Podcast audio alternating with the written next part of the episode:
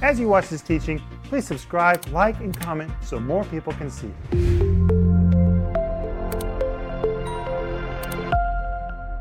Welcome to Home Group. My name is Rick Renner. But this week, we're speaking to you again about God's Hall of Faith. Those who got a word from God and did what God said. We're looking at Hebrews chapter 11 tonight.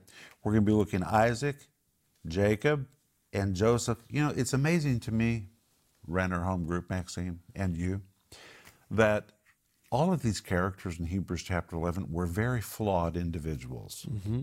Really, the only one that I can think of that seemed to be flawless was Enoch.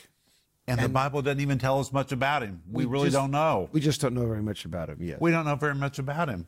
The rest of them, like if you look at Noah, Noah had issues, especially after the flood. Abraham, Abraham had issues. Sarah had a lot of issues. Tonight we're looking at Isaac. There's no doubt Isaac picked up a lot of the flaws of his father. Jacob, Jacob had major issues. Joseph. I mean, these are just common people. Then tomorrow night we're going to be looking at Moses. We've already, you know, looked at these characters. All of them really had issues, but they did one thing right. What did they do right? They got a word from God and held on to it. and held on. They were diligent. Isn't that amazing? Yes. And none of them were theologians. You know, some people say, well, I haven't been to Bible school, I don't know theology. You know what? That is not qualifies you to be used by God. I know a lot of people that have been to schools of theology, they can read Greek, they can read Hebrew, and God cannot use them because they don't have the bulldog faith to stick with the word that God gave them. They're easily moved. If you're going to be used by God, you have to be immovable about your assignment.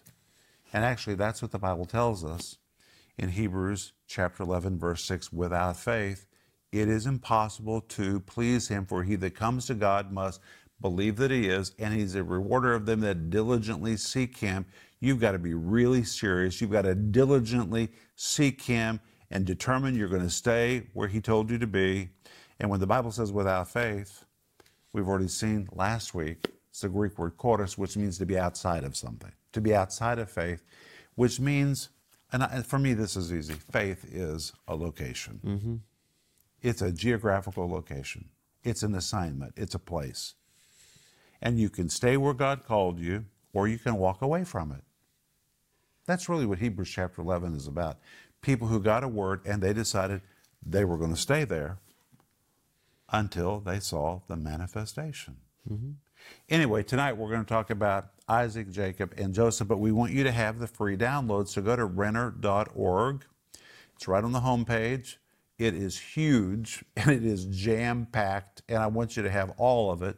So please go get it right now. We did it just for you.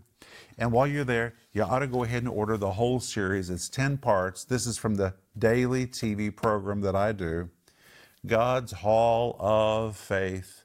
You might even find yourself in God's Hall of Faith. Anyway, guys, welcome to tonight's homework. Amen. You have to be diligent. And Hebrews chapter 11, verse 6 says you have to be diligent. And in my father's book, Sparkling Gems, number one, February 19th, page 102, diligence is required for success in God. If you do not have Sparkling Gems number one, you need it. And if you already have Sparkling Gems number two, number one, then go ahead and get Sparkling Gems number two. We're offering these right now on our daily program, and I'm sure that they will be very encouraging for you. I'm positive of that because they're an encouragement for me. Right now, I'm rereading Sparkling Gems number one, and as soon as I get done, I will start on Sparkling Gems number two. It's all here. Now, they may seem big, these books may seem big, and they are big, but they're an easy read because you don't have to read it all at once. You read a little bit at a time. Well, if you buy one of my books, you get your money's worth. Oh, definitely. But you can get those books and the whole series by going online or give us a call. Maxime, welcome to Home Group. Yeah, uh, thank you. I'm thrilled to be here, and I, I want to say, uh, I want to mention something that blessed me yesterday. You were talking about Sarah, Yeah. And uh, we talked about how important it was that Sarah had faith. because we usually think of Abraham. He is the father of faith. Abraham, Abraham, Abraham. But the Bible says in Hebrews 11 11 that she, Sarah, judged God faithful. So it was not just Abraham, it was also Sarah. He couldn't do it without her. It takes two. It takes family. It takes husband and wife. And maybe God said something to your husband. He cannot do it without your support. If, if your husband heard something from God, you need to have faith because without you, it's not going to happen. And vice versa. If God said something to you and you're a wife and uh, you need your husband's support. So if you're a husband and God is saying something to your wife, please support him. It takes two, it takes couple. Amen, Maxime. I appreciate it. I it. want to say something about Sarah because you didn't mention this about her. Okay. And this is in First Peter chapter 3 verse 5 and it says for in this manner, in former times, the holy women who trusted in God also adorned themselves, being submissive to their own husbands. So they made themselves beautiful by their attitude towards their husbands. As Sarah obeyed Abraham, calling him Lord, whose daughters you are, if you do good and are not afraid with any terror. So for Sarah, not only did she you know, judge God faithful. And she called Abraham Lord. And that takes a lot of trust in God, a lot. And so I want to say that about Sarah because it says that we are her daughters. I am her daughter. So if you're listening to me and you're a woman, you are the daughter of Sarah. Amen. Well, tonight let's go back to Hebrews chapter 11, and I want us to begin in verse 20. Just a little statement, but it is so powerful. It says, By faith, Isaac blessed Jacob and Esau concerning things to come. You said, Well, what is powerful about that? Well, first of all, the word blessed is the word eulogia from the word you, which describes something really good or swell or wonderful. The word logos, the word words, you compound the two words together. A blessing is not something thought, a blessing is always words spoken. And a blessing always contains you good words. The word blessing really means I'm speaking good words. Well, Isaac had come to the end of his life. And he knew he was about to die, but he was still believing God for some things to come to pass that he had never seen yet. Rather than give in to disappointment, and say, well, I guess it didn't work. He made a decision to shift his faith to his kids. I think that is so powerful. I think of many people who have held on to a promise, come to the end of their life, they've seen many things fulfilled, but not all of it. Rather than die and say, well, I guess it didn't work, shift your faith to your kids and to your grandkids. That's what Isaac did. He shifted his faith for the next mm. generation. That's how much he stood by this word from God. Look at the bulldog faith he had. If I didn't get it, my kids are going to get it. I'm going to shift my faith to the next generation. Then you come to verse 21. And verse 21 moves to the subject of Jacob. It says, By faith, Jacob. By faith. Here's this word faith, guys unbending, refuses to bend, break, will not surrender, will not budge. These guys were just determined, I'm never going to give up on what God said to me. By faith, Jacob, when he was dying, he is dying. Blessed both the sons of Joseph and worshiped leaning up on the top of his staff. And the word dying here is a Greek word which means withering away or wasting. He was drawing his last breaths. He didn't even waste his last breaths. He waited to see the manifestation until he was breathing his last breath. And when he realized, I'm expiring, rather than just wilt and give up, he said, I'm going to use my last breath to do what I need to do. I'm going to shift my faith. If I didn't get it before I'm finished here, my kids are going to get it. And he shifted his faith to the next generation. You see, faith, it's an attitude. Mm-hmm. Isn't that powerful, Paul? Yeah.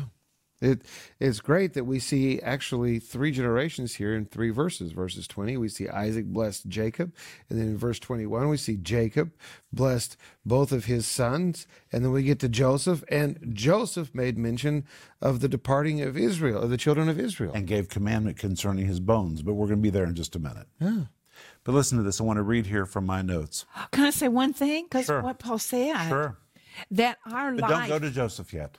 Okay.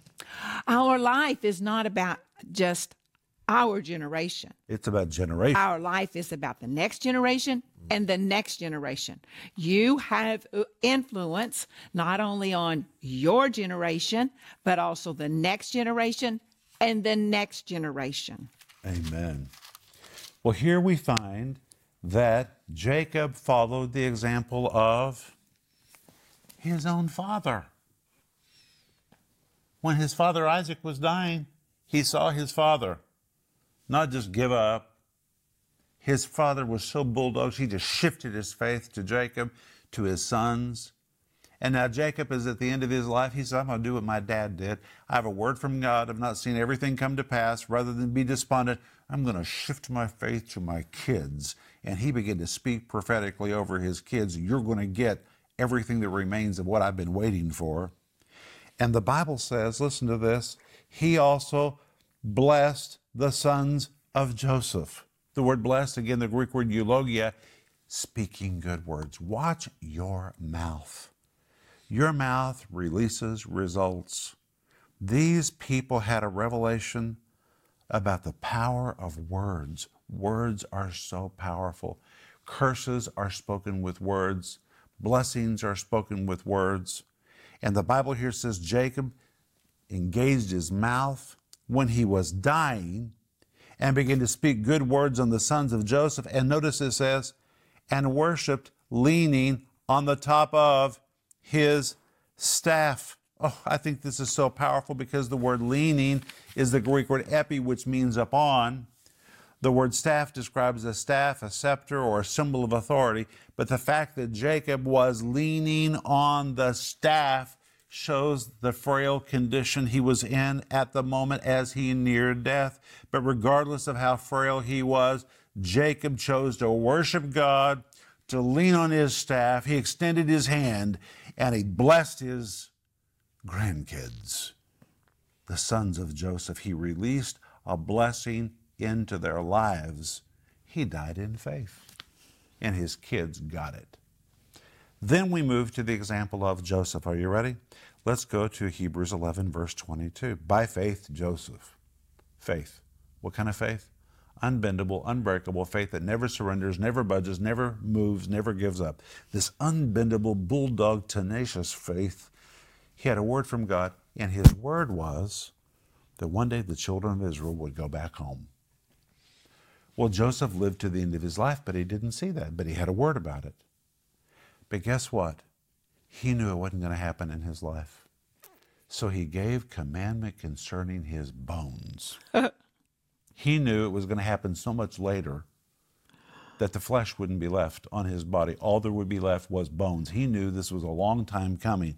By faith, Joseph, when he died, this word died literally means when he came to a conclusion, when he reached his end, the Bible says he made mention of the departing of Israel. This word mention is a Greek word which means to really memorialize event. He made a big deal out of it. He made it known the children of Israel are going to be departing. The King James Version says, made mention of the departing of the children of Israel. Guess what the word depart is? Exodus. It is literally the Greek word Exodus. The word Exodus is a word that you can still see in modern Greek. When you go to Greece today, you'll see the word Exodus everywhere. What does it mean? Exit. Exit. It's exit.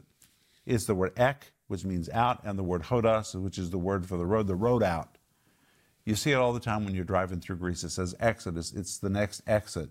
He was talking about the exit of Israel from the land of Egypt. And he gave commandment concerning his bones. I love this. I just love this. I'm going to read to you from my notes. The word commandment here is a Greek word which describes the end objection to objective, to instruct how or where something should end. He is prophesying our end is not here in Egypt. We're exiting from this place. Joseph knew that his flesh would already be gone and only his bones would be left, which meant the departure would not occur soon. Nevertheless, he knew it would take place, and it did take place about 200 years after his death. This verse captures the declaration of Joseph's faith that the children of Israel would depart from Egypt. And it was Joseph's faith request that when they left, they would gather his bones and carry his bones home, and his request was fulfilled.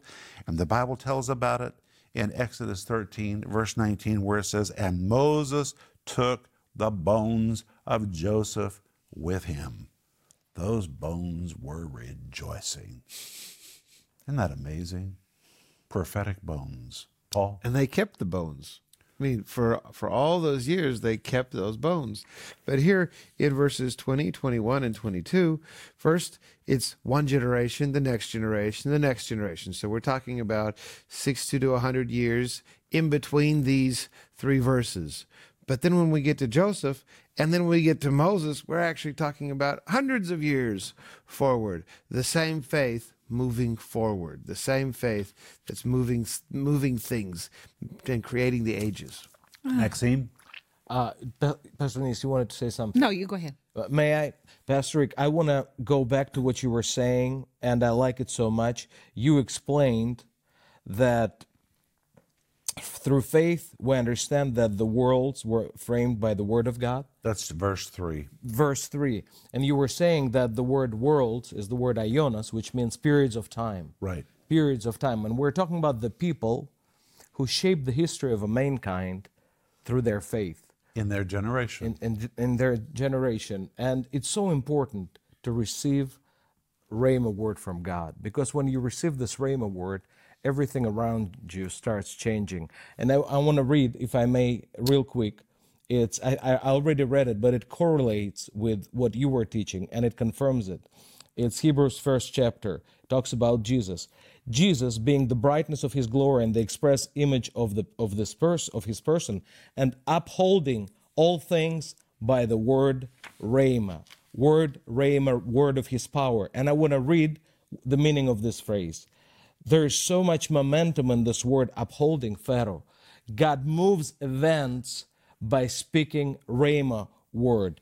Jesus carries and fulfills the history of mankind by speaking Rhema words that have this super amazing dunamis power in them. Isn't that amazing? And your family is such a great example of that. Well, thank you. Your family is such a great example because you are changing the history of Russia. You're doing it every day, and thank you for doing it every day. Well, you know what? We're great examples of people from Hebrews chapter 11 because if anybody was unlikely, it was our family. We just got a word from the Lord and decided we're going to get into agreement with it. And if we don't do anything else right, we're going to do what God told us to do. We're going to get that part right. Now, we want to do everything else right as well. But if God's given you an assignment, hey, that's, that's your number one job. Denise? Well, first of all, I want to say glory to God that He's even used us. Oh, amen. Glory, glory, glory to His name. And I just think that what we're looking at is so amazing about this attitude of our faith and the power of God in us and and what we have to give because you know an old man who's perishing and dying and withering but he was thinking about what was on the inside of him. Mm-hmm. He wasn't thinking about his frail body, but he was leaning on he was leaning on that staff. Jacob was leaning on that staff. And he was just looking into the future. Amen. And he was just pressing forward with everything in him to put that inside of his children and his grandchildren. And what a privilege that we have to acknowledge the power of God in us that we can give to other people. Oh, it's powerful. And if you're listening to home group tonight and you say, well, my opportunity has passed, I'm too old. Hey, get rid of that thinking. Just get rid of that. I remember my grandmother Renner saying, Ricky, I just sit here in this room. I'm of no good to anybody. All I can do is pray. I a Grandma, might be the greatest thing you've ever done. She said, All I do is just sit here and pray for hours and hours for you and the rest of you. I said, Grandma, it's probably the most productive season of your life. Use whatever season you're in to release your faith for God's plan to come to pass. We're out of time. But we'll be back tomorrow night. And tomorrow night, we're going to be talking about Moses. You're going to learn some brand things, new things about Moses tomorrow night. But sleep well. Remember, if you have a prayer need, reach out to us, prayer at renner.org, or call us 1 800 742 5593. We'll see you tomorrow. Bye bye. If you enjoyed this teaching, please subscribe, like, and comment so more people can see it.